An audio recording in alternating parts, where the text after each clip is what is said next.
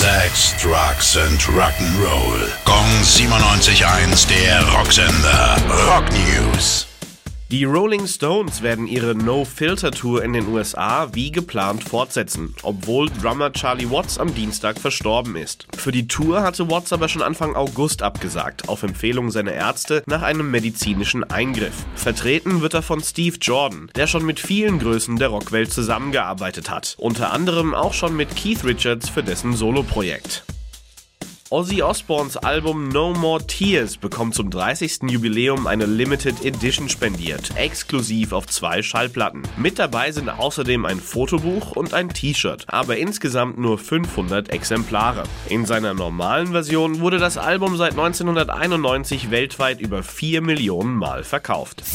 Gong 97.1, der Rocksender. Rock News. Sex, Drugs and Rock'n'Roll.